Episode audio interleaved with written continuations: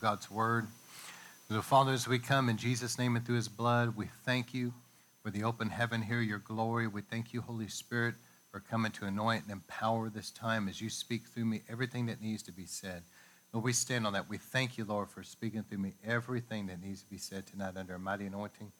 And that even now the precious Holy Spirit will go and move upon your people, those that are going to be listening, to help us to get locked in and focused, to give you our best ear, our full attention, our focus, and our hearts and minds will be good soil for the word as you speak through me. Your word, like living seeds of truth, sown into good soil, watered by the Holy Spirit, take root, grow, and produce a hundredfold harvest of eternal fruit that remains till Jesus comes. Let the winds of your spirit, Lord, we pray, carry this out among the nations and accomplish what it's supposed to. And Lord, we stand on the promise that your word will not return void, but it will go forth and accomplish that which you sent it forth to do. And the birds of the air try to steal the seed. But Lord, we take authority as a church. We submit this unto you. We resist the devil. We must flee anything that would try to hinder this word from getting where it's supposed to and accomplishing what it's supposed to.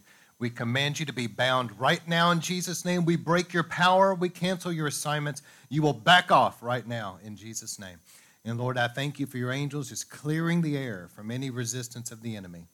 And that this will be a powerful time in the Word. And we thank you for it now. In Jesus' name we pray. Amen.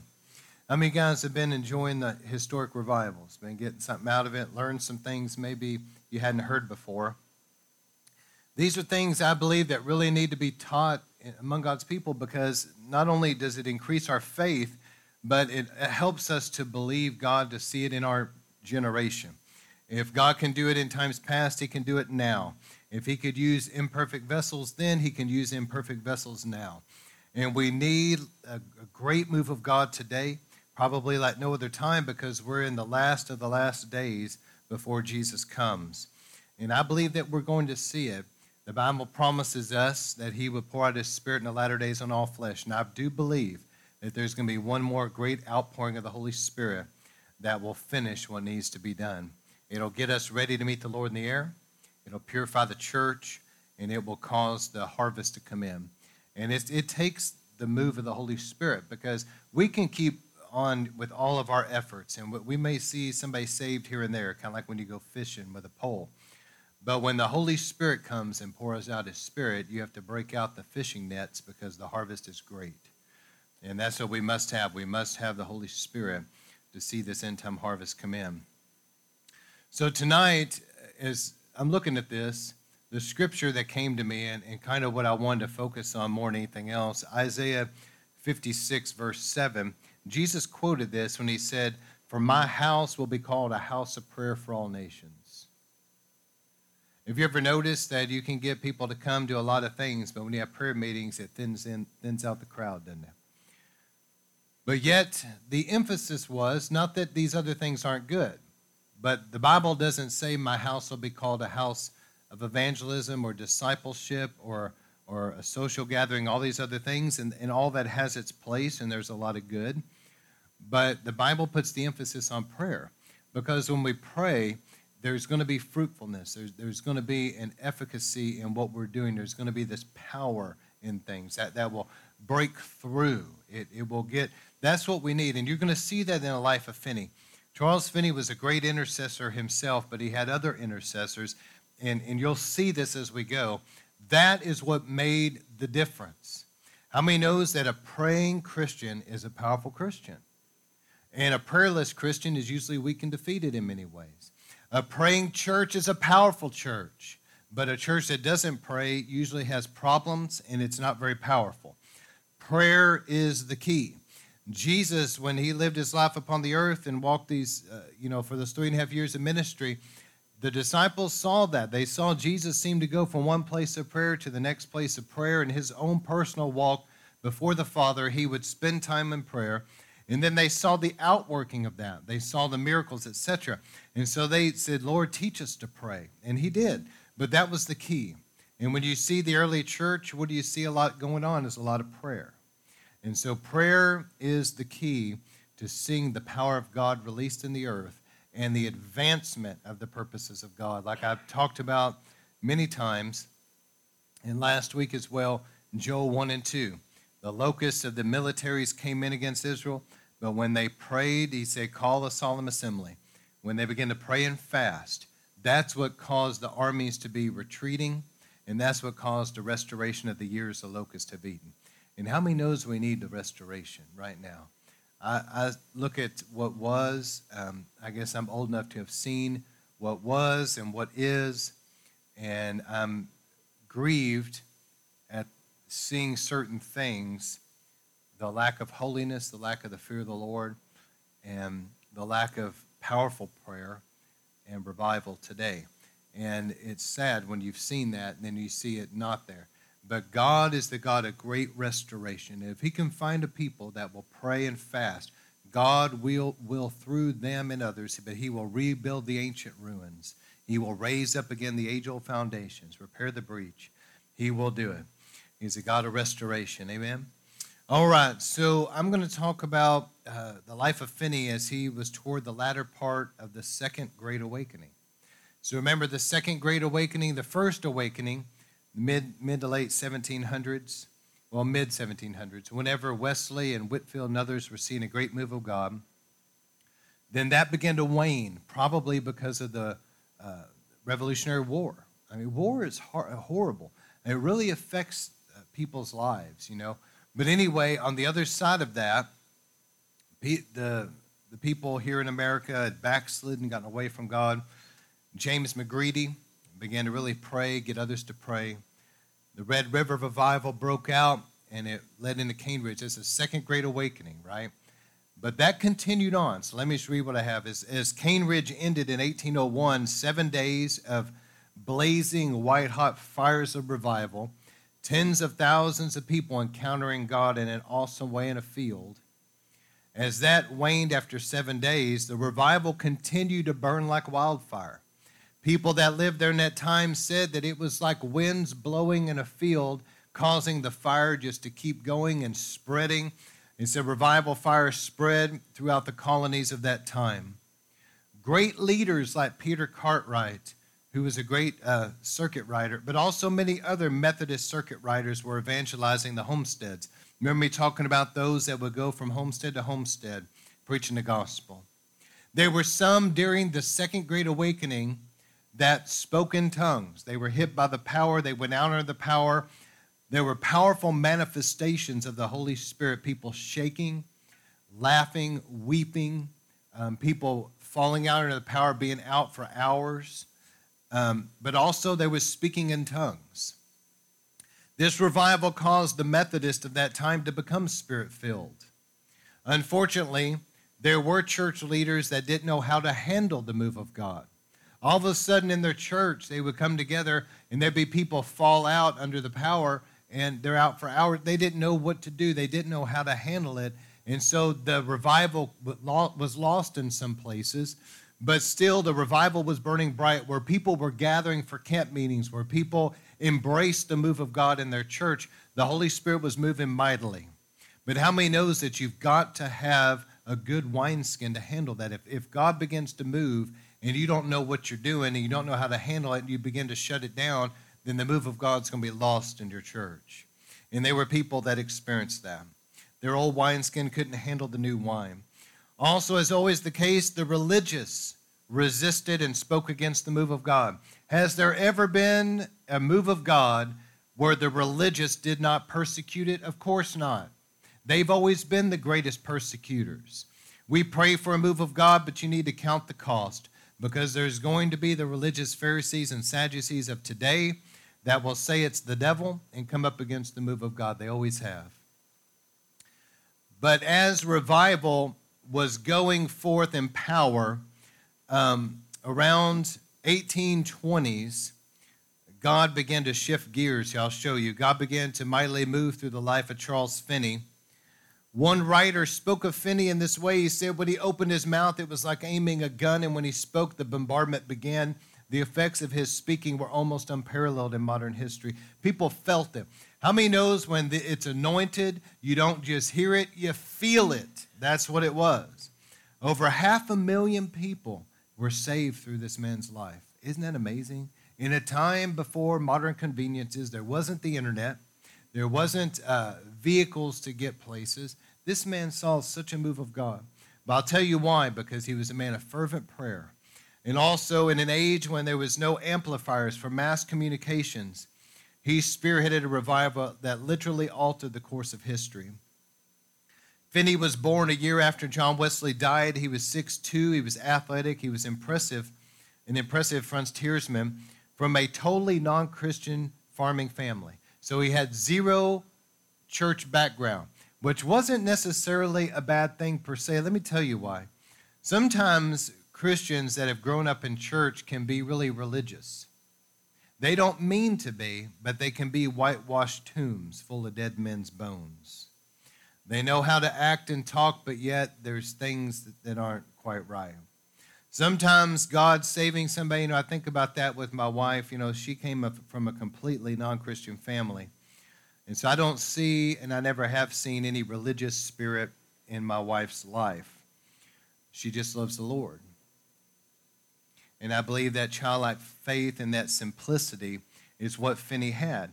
Now, Finney was musically inclined, but he was also very athletic. He was also very intelligent, but he was also a heathen. Finney studied to be a lawyer. During his studies, though, he was shocked at how much the law books he was reading kept referring back to the Bible as a reference for making laws and a reference of standards of morality. And so this caused him to read the Bible just simply out of curiosity.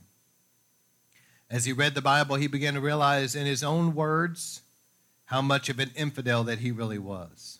Now, his new birth was very much like Derek Prince. I, I was shocked because I know Derek's story. Derek Prince was in an army bunks back in the 40s, and the Holy Spirit, I mean, he was just reading the Bible because he wanted – he said, Look, I'm a philosopher, but if I'm going to be a good student of philosophy, I'm going to have to read the most read book in all of world history. And what is it? The Bible. And he says, For me to just be able to be fair, he said, I'm going to have to read the Bible. So he read it, but the problem was is that he began to have an encounter with God. And God fell upon him, and he got saved. And then after that, baptized in the Holy Spirit. And it was, it was almost identical to what happened to Finney. So in 1821, while reading the Bible, Finney was under a deep conviction of the Holy Spirit. The frontier revival was still happening through circuit riders and places of worship that desired the move of the Holy Spirit, and places that were still continuing to have camp meetings. This was the birth of camp meetings was Cane Ridge. Finney, being under the conviction of the Holy Spirit, snuck out in the woods after being in deep conviction and he was praying and seeking God upon his return, his boss had gone away to lunch. And so he began to play the bass violin and sing hymns. And he said in his journal, he said, It seemed as if my heart were all liquid. My feelings were in such a state that I could not hear my own voice in singing without causing my sensibility to overflow, meaning he was weeping. I tried to suppress the tears, but I could not. Later on, he helped me uh, later on, he helped his boss relocate his office. Then, after that, he rushed back in to the room to finish seeking God. Isn't that something? The Holy Spirit was moving upon him. And let me tell you that in days of revival, there was a story. There was a lady recounting this story that during a time when the Holy Spirit was being poured out in general, she said it was really interesting because she was a part of a youth group of a church where God was not moving at that church at all. And here they were in a youth group, and they, they were just worshiping the Lord as they do. And she said, all of a sudden, the Holy Spirit just fell on them. And she said there was around a dozen of them that were just radically saved that day. And she was telling this story. She was saying, I didn't understand why this happened to us just out of the clear blue. And it's interesting, Derek Prince was recounting this, and he, he answered the question. He said, because it was a time of outpouring of the Holy Spirit that was happening on a broad scale. And you were one of the ones the Holy Spirit just simply fell upon and drew to Jesus. Isn't that awesome? And the same thing happened to Finney. This was just a time of revival, and he didn't understand what was going on. He just simply started reading the Bible and the Holy Spirit came upon him in such conviction, it drove him in the woods to pray. And he comes back in this office and he, he's playing and singing and he's just, he's weeping. And his boss, I need your help. And so he goes, helps him to move the office and all that. But he, and the first thing he does is get back in there and seek God. And while this was happening, as he's praying and seeking God, he stated there was no fire, there was no light in the room. Nevertheless, it appeared to me as if I were perfectly light, if it were perfectly light, rather. The whole room lit up with God's presence.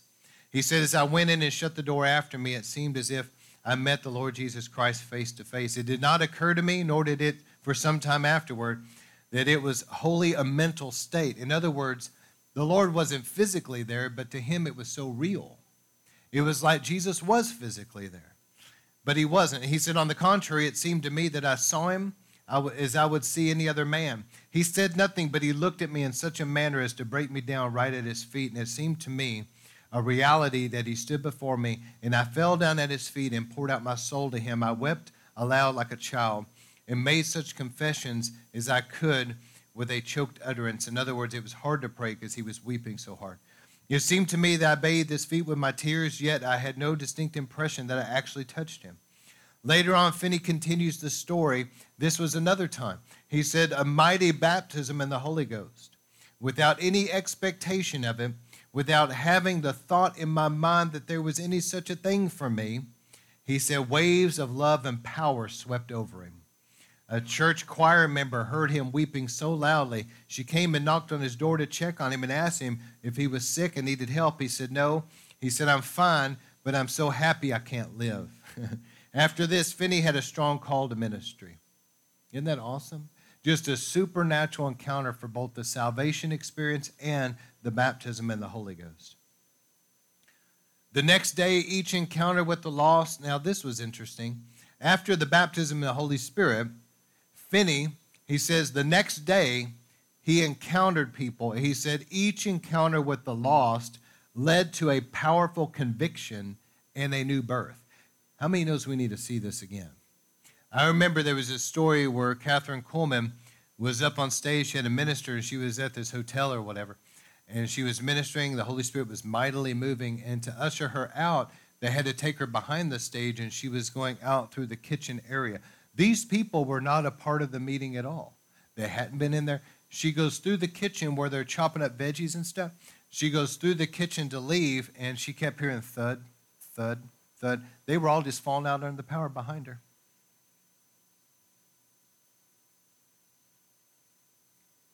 So the next day after Finney had the Holy Spirit upon him so powerfully like that, he goes out, listen to this. The first man he spoke to was his boss. He's just talking to, and this boss of his was the judge in the city. He was a powerful man, a wealthy man, and an important man. But as he talked to him, his boss was struck with such a conviction of sin that he couldn't look directly at Finney. And later he went into the same woods Finney prayed at and got saved. Isn't that awesome? Finney didn't even preach to him. But see, that's kind of what I've been trying to talk about a lot in this series is how supernatural the new birth really is. It's the conviction and draw of the Holy Spirit. See, if we're not careful, we start trying to dissect things and we start trying to create methods. And if you do this, if you pray this way, and then if you do this, this, and this, you're saved. That doesn't necessarily mean they're saved just because they do all those things. Salvation is a born again experience, it's supernatural. And then it says the second visitor that came to Finney was actually a client of his. He was a lawyer, right? Came to him as a client. He was so convicted of sin that he also prayed to accept the Lord. Then Finney crossed paths with a universalist, and his the universalist arguments were demolished, and also the universalist headed over the fence out into the same woods to get saved also. The first three people Finney ran into all got saved because of the power of God that was emanating off of him to convict them. So Finney knew that God was leading him to leave his legal profession for the ministry. He refused to adhere to the prevailing Calvinist doctrine, but he preached holiness. Now, I agree with both Wesley and Finney personally. I am, I am not a Calvinist, although I do believe that God knows all things, and I know that He knows the end from the beginning, and He knows who are His. I understand that. But Finney did not believe extreme Calvinism. Extreme Calvinism would teach this, and I've said it many times. There's 10 people born, five are predestined to go to heaven, five are predestined to go to hell, and there's nothing you can do about it. That's just the way it is. If they're predestined for heaven, they'll find the Lord. If they're not, they never will, even if you witness to them. You see what I'm saying? That's extreme Calvinism. Also, Calvinism has produced a once save, always save mentality. And so Finney did not adhere to that. I don't either. And Finney believed that free will, that when we preach to people, they have a free will to accept the Lord. And he also preached holiness. See, if you believe extreme Calvinism, then why would you even pray about anything ever? Because, I mean, what is going to be is just going to be. If you're an extreme Calvinist and you think that people that are it's they're either going to be saved or they're not and all that, why would you ever witness to one single person and waste your time? If they're predestined to hell, there's nothing you're going to be able to do about it. If they're predestined to heaven, it doesn't matter if you witness to them. Do you see what I'm saying? Well, this is not a true teaching here. And so Finney didn't like it, he didn't adhere to it. He believed that if we pray that God the Holy Spirit will move and convict people, he believed that man has a free will, and they do, to accept the Lord. All right. So he preached holiness. This holiness, now listen to this, because Finney preached holiness, it caused that 80% of the people that were saved under his ministry never even backslid. Listen to that. That's important. See, when people preach extreme Calvinism and they get this once saved, always say people get loose in their uh, view of, well, you know, I can go out and do whatever I want and still go to heaven type of attitude, you see. But when you preach holiness and the fear of God, it's different. People know, now wait a second, I can't just do whatever I want to do and go to heaven one day. We've got to live holy. And the Bible says, without holiness, no man will see the Lord. Finney basically, his teaching, I feel it as I'm preaching here in this region, it blasted up against and broke through religious demons. Religious demons, and I say this in love, traffic very strongly through that extreme Calvinism type of mentality. But Finney preached the pure gospel with authority and power. He preached deep repentance of sin and holy living, and he was denounced by the wicked and the religious.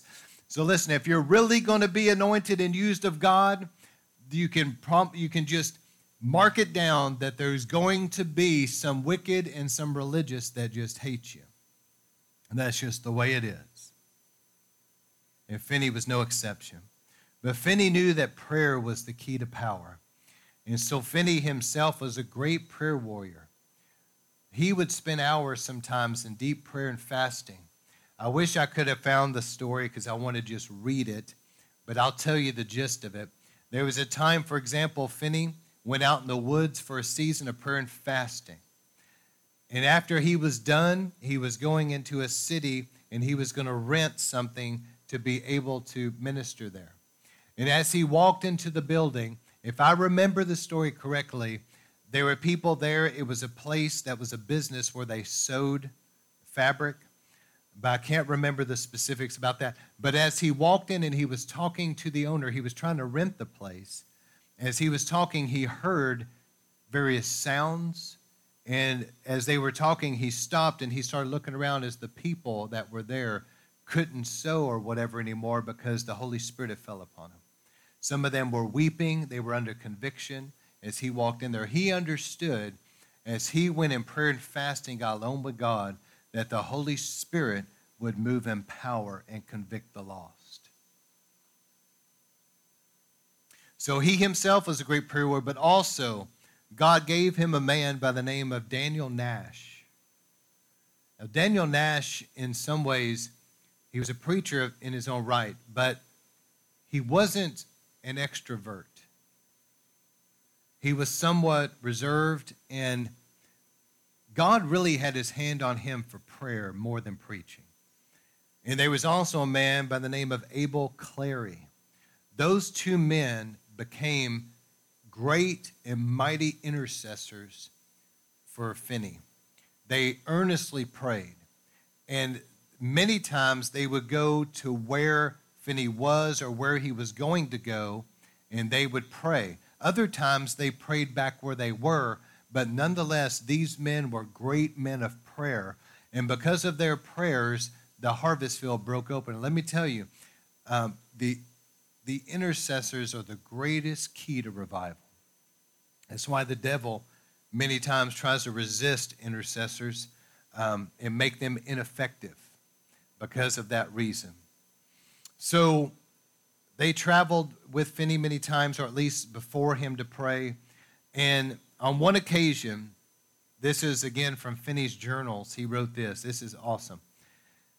So here's how the story goes. On one occasion, when I got to a town to start a revival, Finney's telling the story. He said, A lady contacted me who ran a boarding house, and she said, Brother Finney, do you know a man by the name of Father Nash? She said, He and two other men have been at my boarding house for the last three days, and they haven't eaten a bite of food. I opened the door to peep in on them because I kept hearing them groaning, and I saw them lying down on their faces.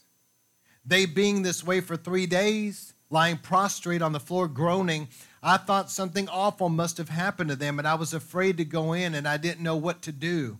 Would you please come and see them? And Finney responded, No, it isn't necessary. They just have a spirit of travailing prayer. Finney stated that Brother Nash was so earnest in his prayers that he would sweat profusely, even if it was freezing cold outside, and at times would pray until sheer exhaustion overtook him. Now, here's, here's the key Finney viewed revival this way Finney did not view revival as something mysterious. This is the way he viewed revival. He stated that if a farmer went out into a field and he plowed the field and he sowed seed into the field and the rains came, he was to expect that that harvest would come up, wouldn't he? And so Finney concluded that if we sow in tears and we sow in prayer and fasting, then we must expect that the harvest will come in. So he was saying it's not some mysterious thing. So, no, it's the result of prevailing prayer that breaks open the harvest fields and brings forth revival. Don't forget that because I'm going to end with some things in this sermon, but that's the key.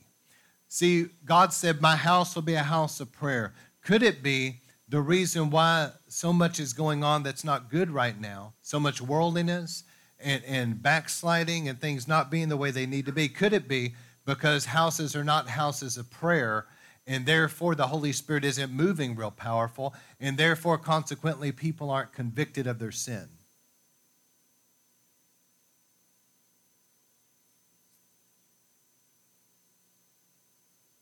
Finney knew that if we earnestly pray, we should expect the harvest in. He also understood, like Wesley, I believe, like Wesley and Finney personally, this is my views. There were other great revivalists like Whitefield that had a little bit different views, but they preach, they believe that if we preach the gospel, that salvation was a supernatural new birth and the need for being sanctified and living a holy life beyond salvation.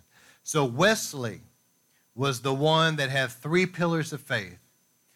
And Finney took this teaching and he used it also. He believed that we first had to be willing to repent of our wicked ways. How many would agree with that? Secondly, we had to put our faith in the Lord Jesus Christ for salvation. It can come no other way but through Christ alone. And thirdly, then we had to live a holy life unto God. I firmly agree with this. This is the way I preach and live and the way I believe. So, Finney's methods. Finney was obviously affected by the Second Great Awakening that we that started at Red River and Cane Ridge, etc. He was mightily used as an evangelist, but here's the thing: as he began his ministry in the 1820s, Finney's ministry was kind of a bridge the second great awakening was when Finney, it was kind of waning and it came into Finney's life. And then Finney ministered under a mighty anointing all the way up until the 1857 revival, which I'm going to teach on, broke forth. So he saw two major historic revivals at the beginning and at the end, and he was kind of the bridge in between the two of them. All right, so Finney was very affected by that first, that second Great Awakening, rather. Um, Finney was Arminian in his theological view, which I've explained and put an emphasis, huge emphasis on man's free will, which I agree with. If man doesn't have a free will, then why did God put the, gar- put the tree in the Garden of Eden in the first place? If man doesn't have a free will, then why did Jesus come and die on the cross? I mean, either you're going to be saved or you're not. It, it, the whole concept here, if you pull back and look at it, God seems to be really big on us all having a free will to choose Him or reject Him. Okay? Finney was really big on that, and I agree with that. So later on, Finney preached this. He preached the baptism in the Holy Spirit as being a secondary work, but it wasn't really time yet for that to really explode forth in the body of Christ. That came at Azusa Street. But Finney did preach it with some results. He felt the baptism in the Holy Spirit. Now, this is interesting for any theologians that, but Finney, who might I, I might add was a very intelligent man, he felt that the baptism in the Holy Spirit was the answer to sanctification and would bring unity between the age old divide between Arminianism and Calvinism because it, it is God Himself and His sovereignty that would sanctify you. So that would pacify the Calvinists. Does this make sense? I don't want to lose anybody, but this is for the theologian mind out there, okay? That the baptism of the Holy Spirit was God's sovereign act that would help to sanctify somebody, so it makes the Calvinists happy.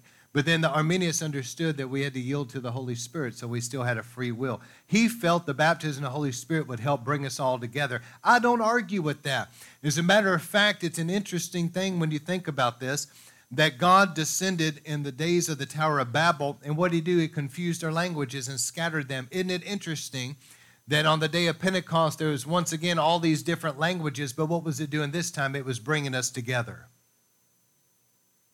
I think Finney might have been onto something there.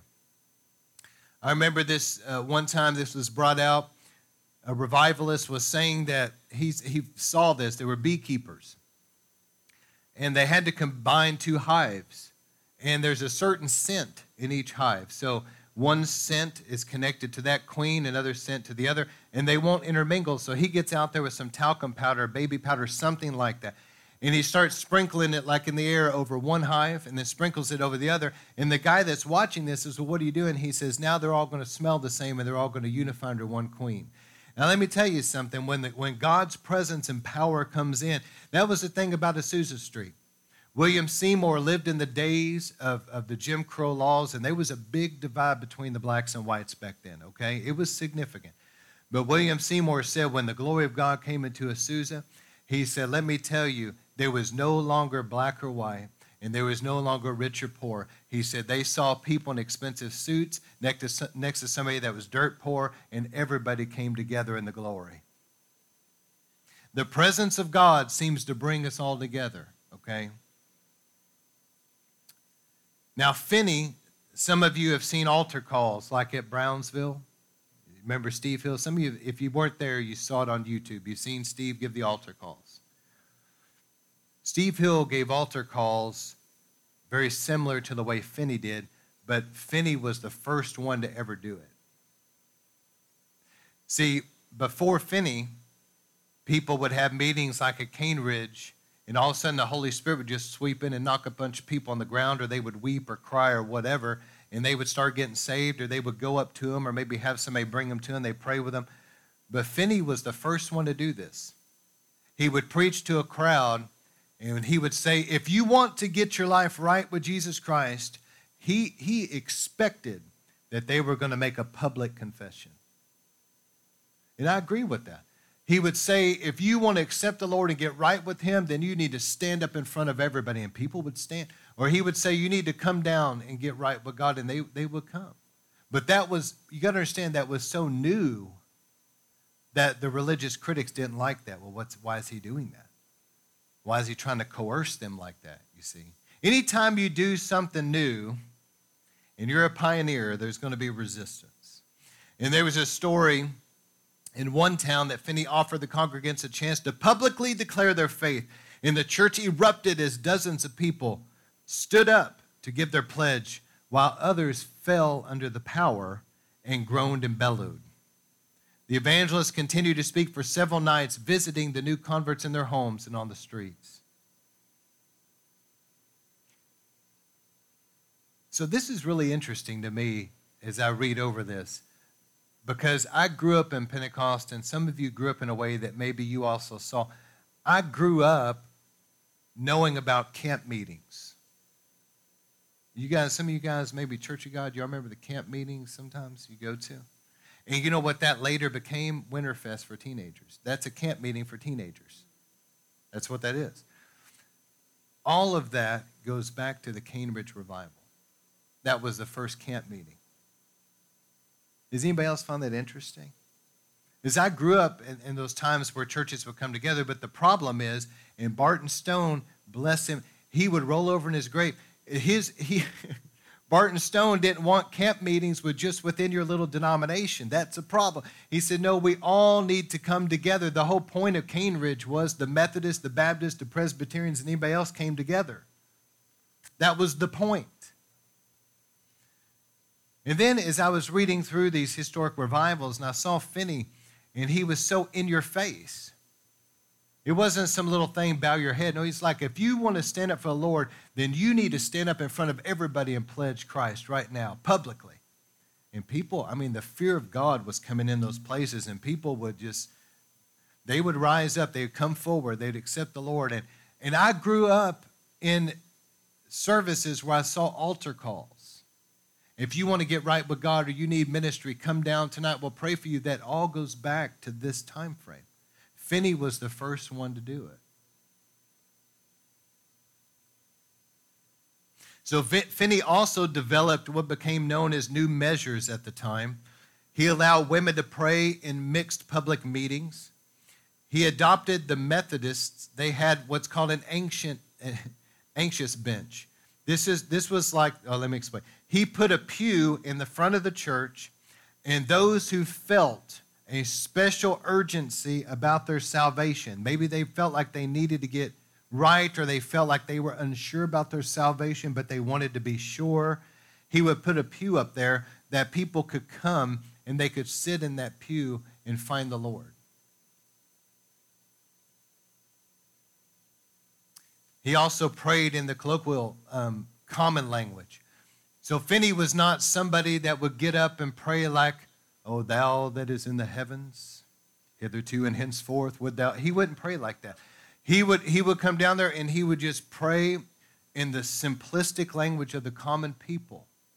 He was there to relate to them. And let me tell you, these new measures of him preaching and praying that way and having that ancient, anxious seat and having altar calls, he was severely persecuted for these things. The religious people didn't like Finney during his day.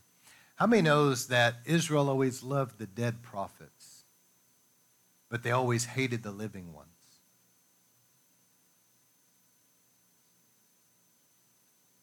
See, now different people in different denominations will talk about Finney. Oh, yeah, he did great things, you know, but if they were, if they were living in that time, listen, some of the very people that are religious Pharisees today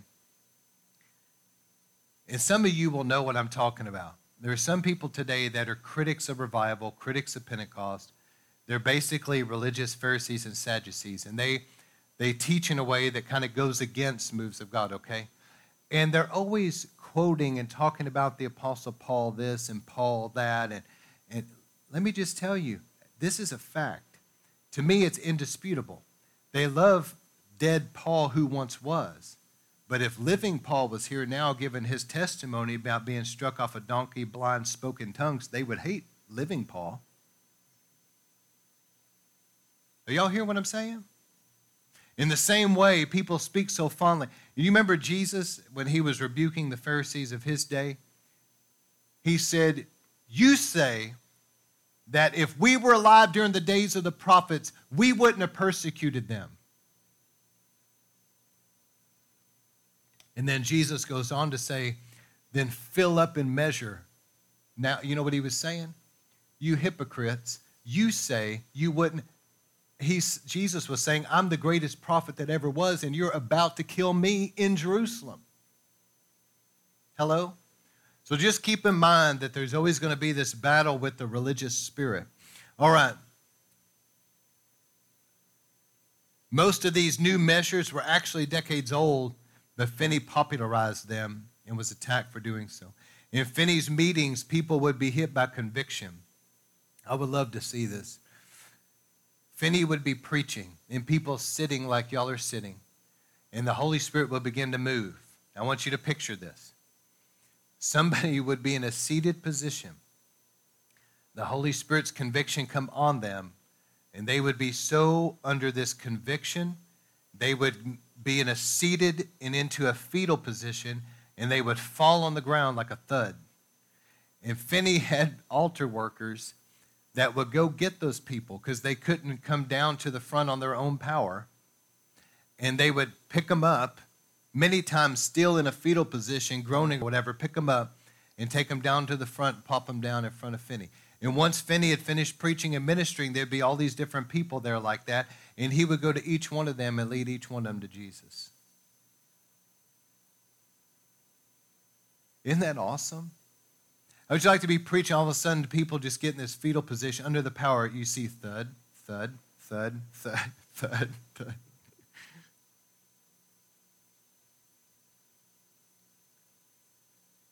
The zenith of Finney's evangelistic career was reached in Rochester, New York, where he preached 98 sermons between September 10th, 1830, through March 6th of 1831. So when he got into Rochester, New York, Finney really saw a mighty move of God there. Shopkeepers closed their business, posting notices urging people to attend Finney's meetings. How many knows it's a real move of God when storekeepers decide we're just not going to open today and put a sign on their, their door that says, We're not open because Finney's here. You need to go to the revival.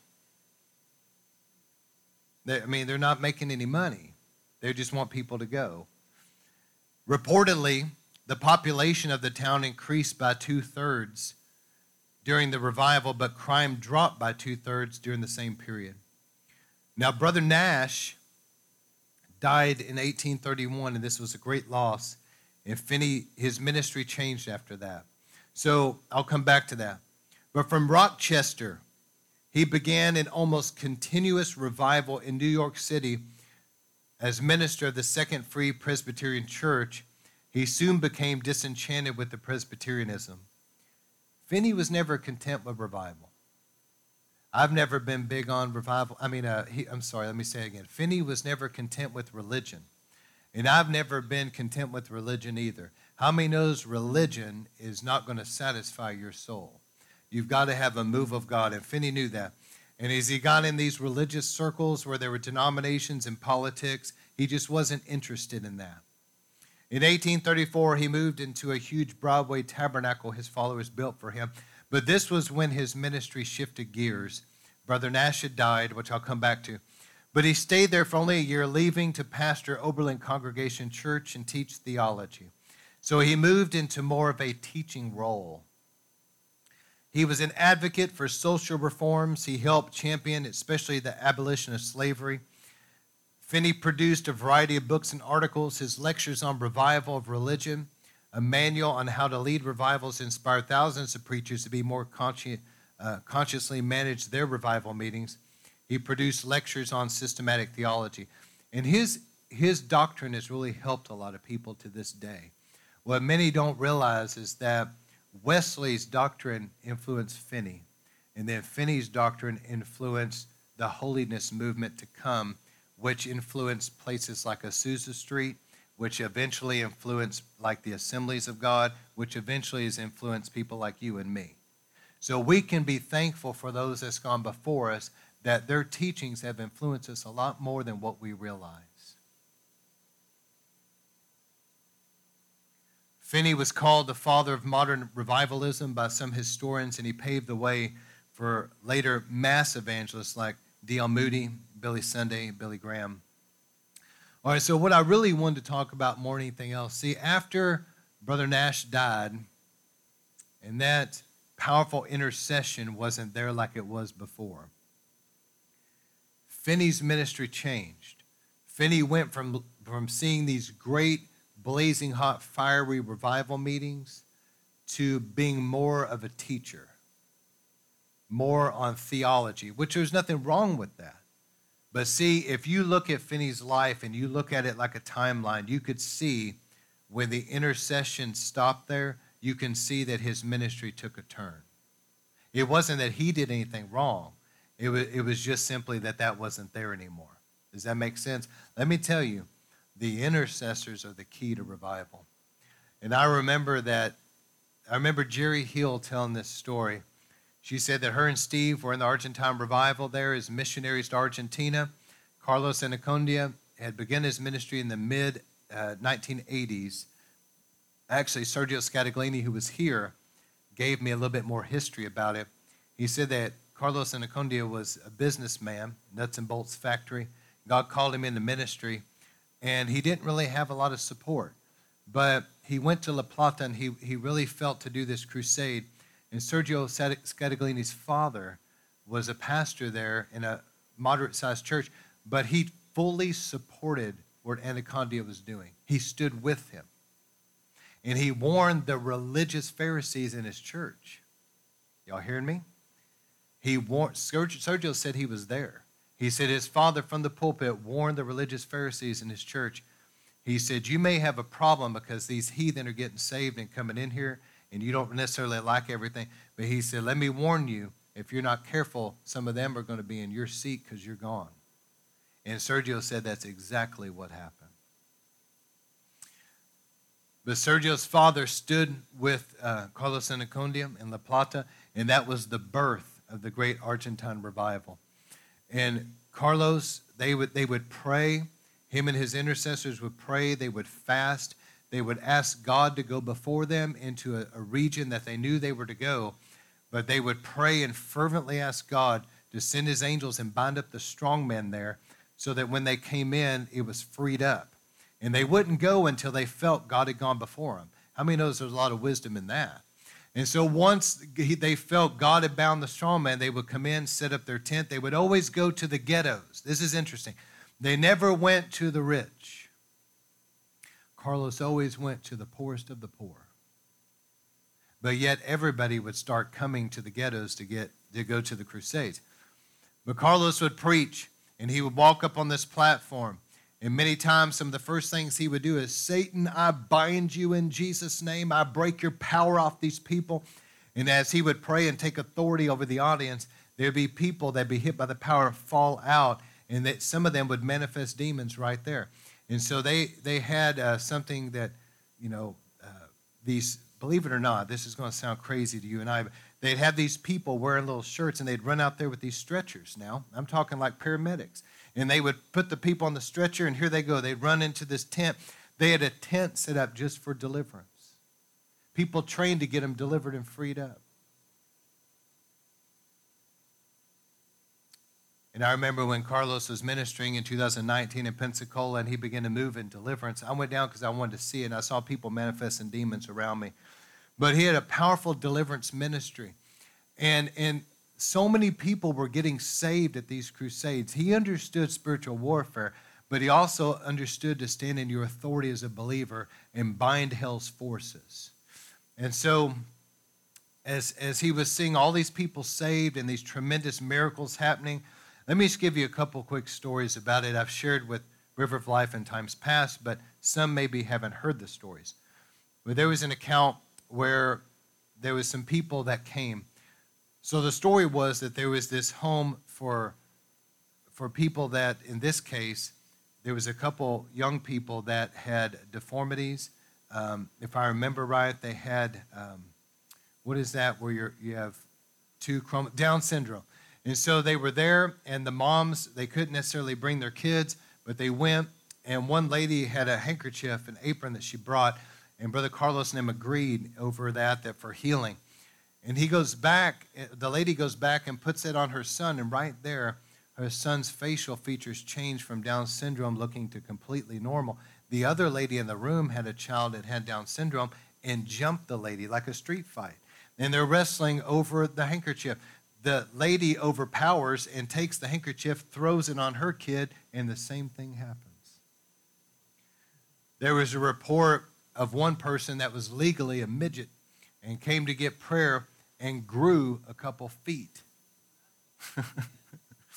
there were so many reports of, of cavities being filled with gold fillings that that was so common in that revival. It happened so much that Carlos and them had to say, if you're giving a testimony about the dental, he said, we can only do one or two of those. And so they had to limit people because that was happening so much that there'd be so it would take too long to go through all the people or getting cavities filled with gold fillings.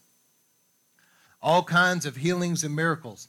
But how many knows that when you stand in authority over hell and command hell to flee, that listen, a lot of healing and deliverance go together. And as you're driving out the enemy, healing comes in, you see, it's connected. And so during this height of the revival, they had such a move of God that there were churches in Argentina that literally had to stay open 23 hours a day and facilitate shifts of workers because of the amount of people getting saved that needed ministry. There was, there was accounts of entire areas coming to know the Lord. It seemed like 100%. There were so many.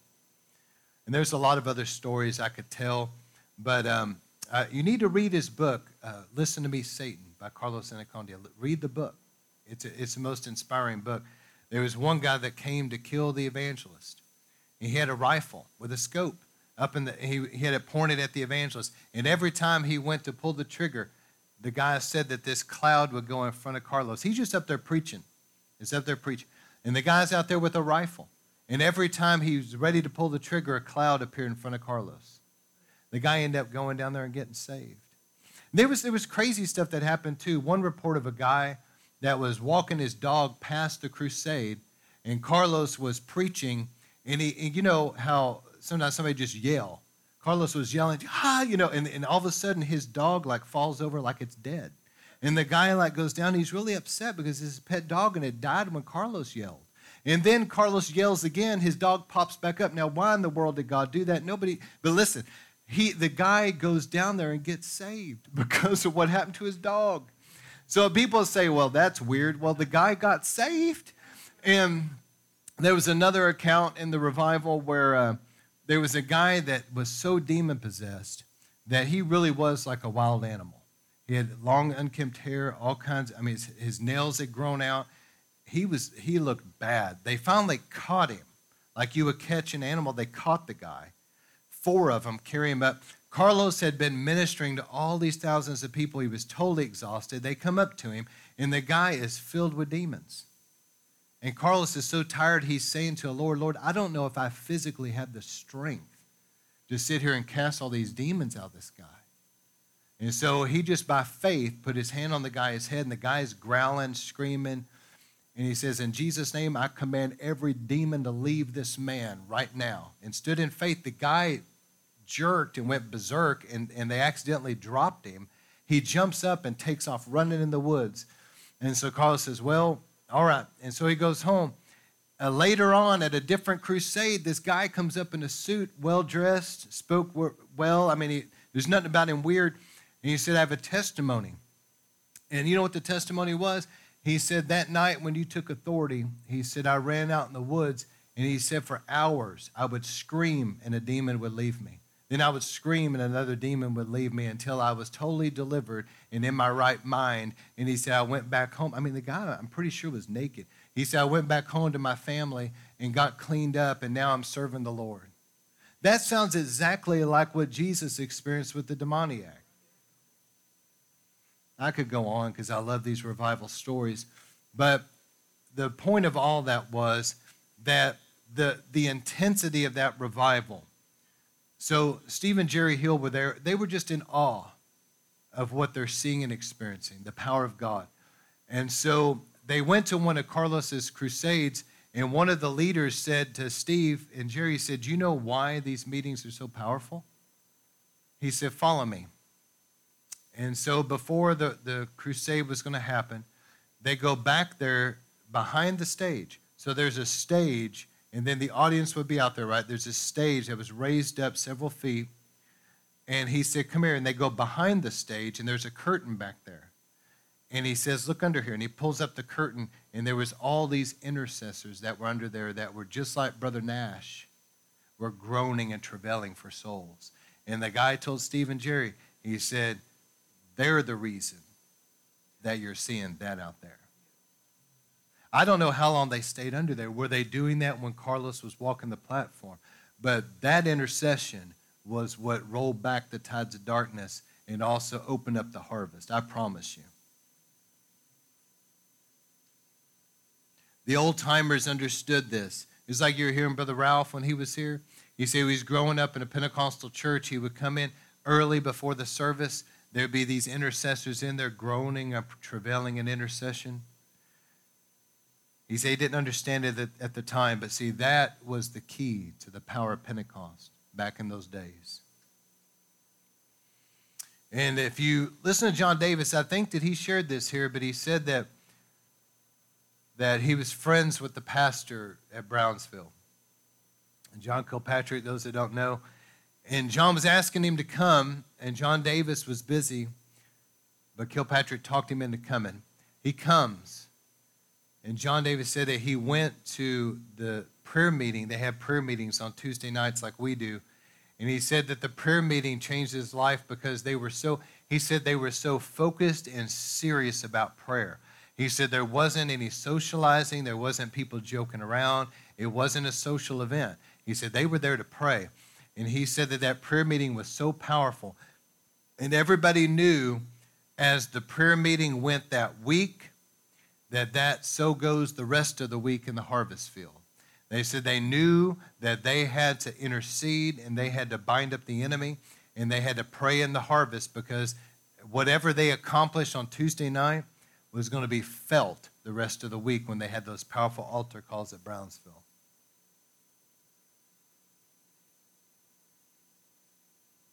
I've learned personally that if you get caught up on that particular day, like right before you preach, you get all caught up trying to pray into everything, you can get out of faith. You can pray yourself into faith and pray yourself right back out of faith. And some people do. But I pray about stuff beforehand. And then when I come in, I'm just thanking the Lord for it being done.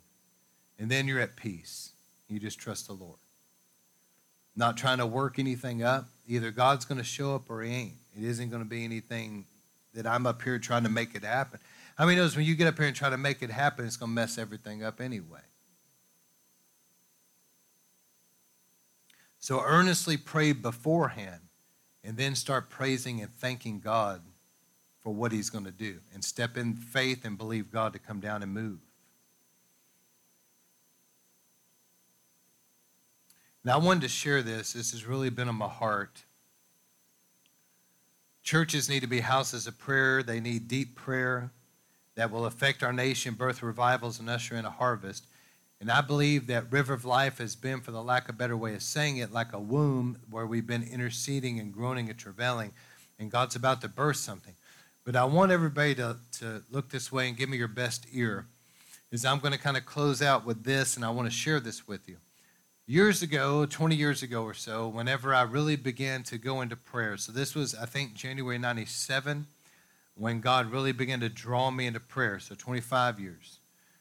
Um, I began to pray, but I didn't know how to pray. I'm not going to bore you with the same stories I've told before. But I, I was just, I mean, it was hard to pray because I didn't know how. I had my little CD player, anointed worship, but I mean, it was just like, you know, bumping your head on the wall. You know, it was just, it wasn't there. And so I had to seek the Lord. I'm like, God, why, where are you at? How do I pray? How do I pray effectively? And so God had to teach me. Now, in that, God taught me something very powerful I want to share with you. now, my wife will tell you, and this is important when I'm sharing, I want you to really listen because what I'm going to share is really important. For me personally, there's kind of three levels The first level is this what I would call just a gut feeling. That could be wrong. But usually, my gut feeling, what other people would call that is discernment. Like you discern by your spirit. You're discerning this, you're discerning that. Usually, my gut isn't wrong, but it can be because it's just my gut feeling, right? It's just discernment. Our humanity can play into that. So you don't ever base a life altering decision on a gut feeling. How many knows that, right? But usually it's pretty accurate. But that is developed. I'm going somewhere with this. Bear with me. The next level is where God maybe operates through a person and speaks to you like an accurate prophet, somebody you really can trust, you know. That's another level that's higher than that. But the highest level for me is when God speaks directly to me. I do not say that very often.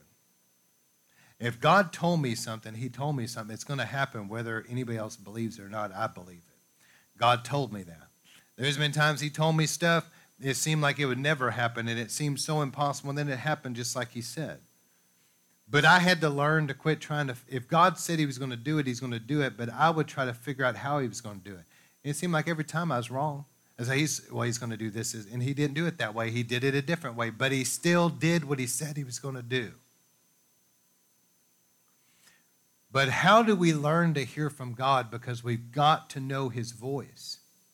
For us to have faith like that, we've got to hear from God. Once you hear from God, you know it, and nothing can deter you. You know it, but you got to pray into it because the devil's going to fight it. If God said it, eventually it's going to happen unless the enemy is able to abort it because the person absolutely has gotten in unbelief or they've gotten in major sin and they've totally gotten out of the will of God. Therefore, it ends up not happening because of that. But if God said it, it will happen. But the devil will try to delay it. So for you to keep it on course, you're going to have to pray into that thing. And let me give you the scripture for it. The Apostle Paul told Timothy, Call into account the prophecies spoken over you through the laying on of hands, and by them fight a good warfare. Wage a good war. So, how God taught me to hear from Him, some of it's kind of comical, but what I would do, and I'm telling you this because I, I feel like God's wanting me to tell you guys in River of Life and maybe begin to encourage people about this also. I began to open my Bible and I would pray. Now, listen, all of us probably have reading assignments. I'm not talking about that. Do your reading assignment. I'm talking about hearing God. I began to open my Bible and I, be, I began to ask the Lord to show me something, speak to me. And He would maybe put on my heart to read a specific story or something. And over time, it started getting more specific where he would give me maybe a chapter and verse, and I would look it up, and it would really minister to me. But of course, in that, it's kind of funny. There's some funny stories in this. But, you know, I'd feel, oh, okay. And I get a chapter and verse and go to it, and, and that chapter doesn't even exist in the Bible. so it's, it's hilarious. But here's, here's why that's important God was teaching me the difference between my head and my human spirit versus the actual Holy Spirit. That was important. It was as important that I missed it as it was that I got it. Does that make sense? Because I had to learn that was just me. And I learned how that felt and how that sounded. That was just me versus the Lord saying. And I began to journal things. God began to show me things, and I began to write it down. And I wasn't always real accurate at the beginning of this. I mean, there were times I missed it, there were times that I get it partially right. But through the years of this developing over time, you get more and more clear and precise that you know what God has said. Now, listen, sometimes God just isn't speaking. I think that some of the prophetic ministries, and there, there's there's some really wonderful things, but there's a lot of things that aren't good too. Okay, the Bible seems to indicate in the last days there was going to be false teachers and false prophets. And before you get an attitude, Jesus Christ said that. So take it up with Jesus Christ, not me.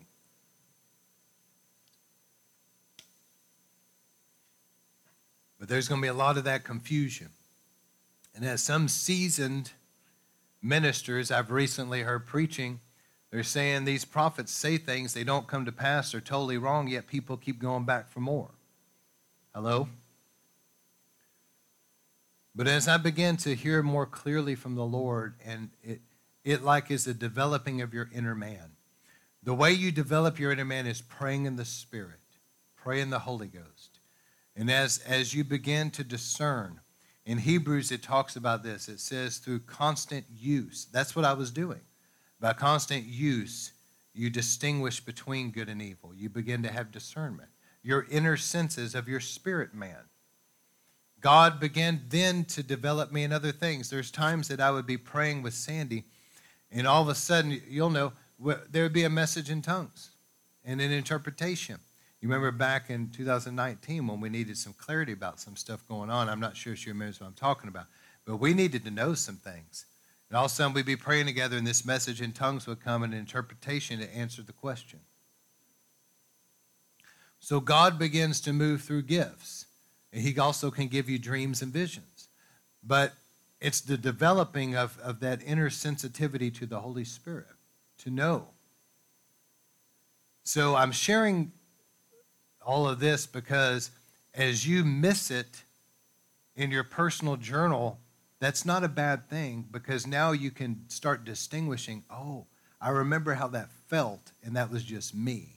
And then the Holy Spirit shows you something and it's spot on. You're like, I remember that voice. I remember how that felt, and that was God. And so then you distinguish between the two. So begin to, I encourage River of Life and those that follow our ministry to begin to ask the Lord to speak to you and show you things. All of a sudden, a story may come to mind in the Bible that you begin to read, and He'll show you something you didn't see before. Journal it, date it, Pretty soon you're going to begin to get some words from the Lord. Pretty soon it's going to become more clear. Okay? And I believe that the reason I'm sharing this is because we're living in the last days and we need to hear from God. I've shared this before, but hearing from God can save your life or save somebody else's life. Perry Stone's dad was a real prophetic person, and he had a real vivid vision or dream, God showed him that his biological brother, there was a car wreck and a decapitation of his brother, and he began to earnestly, earnestly pray.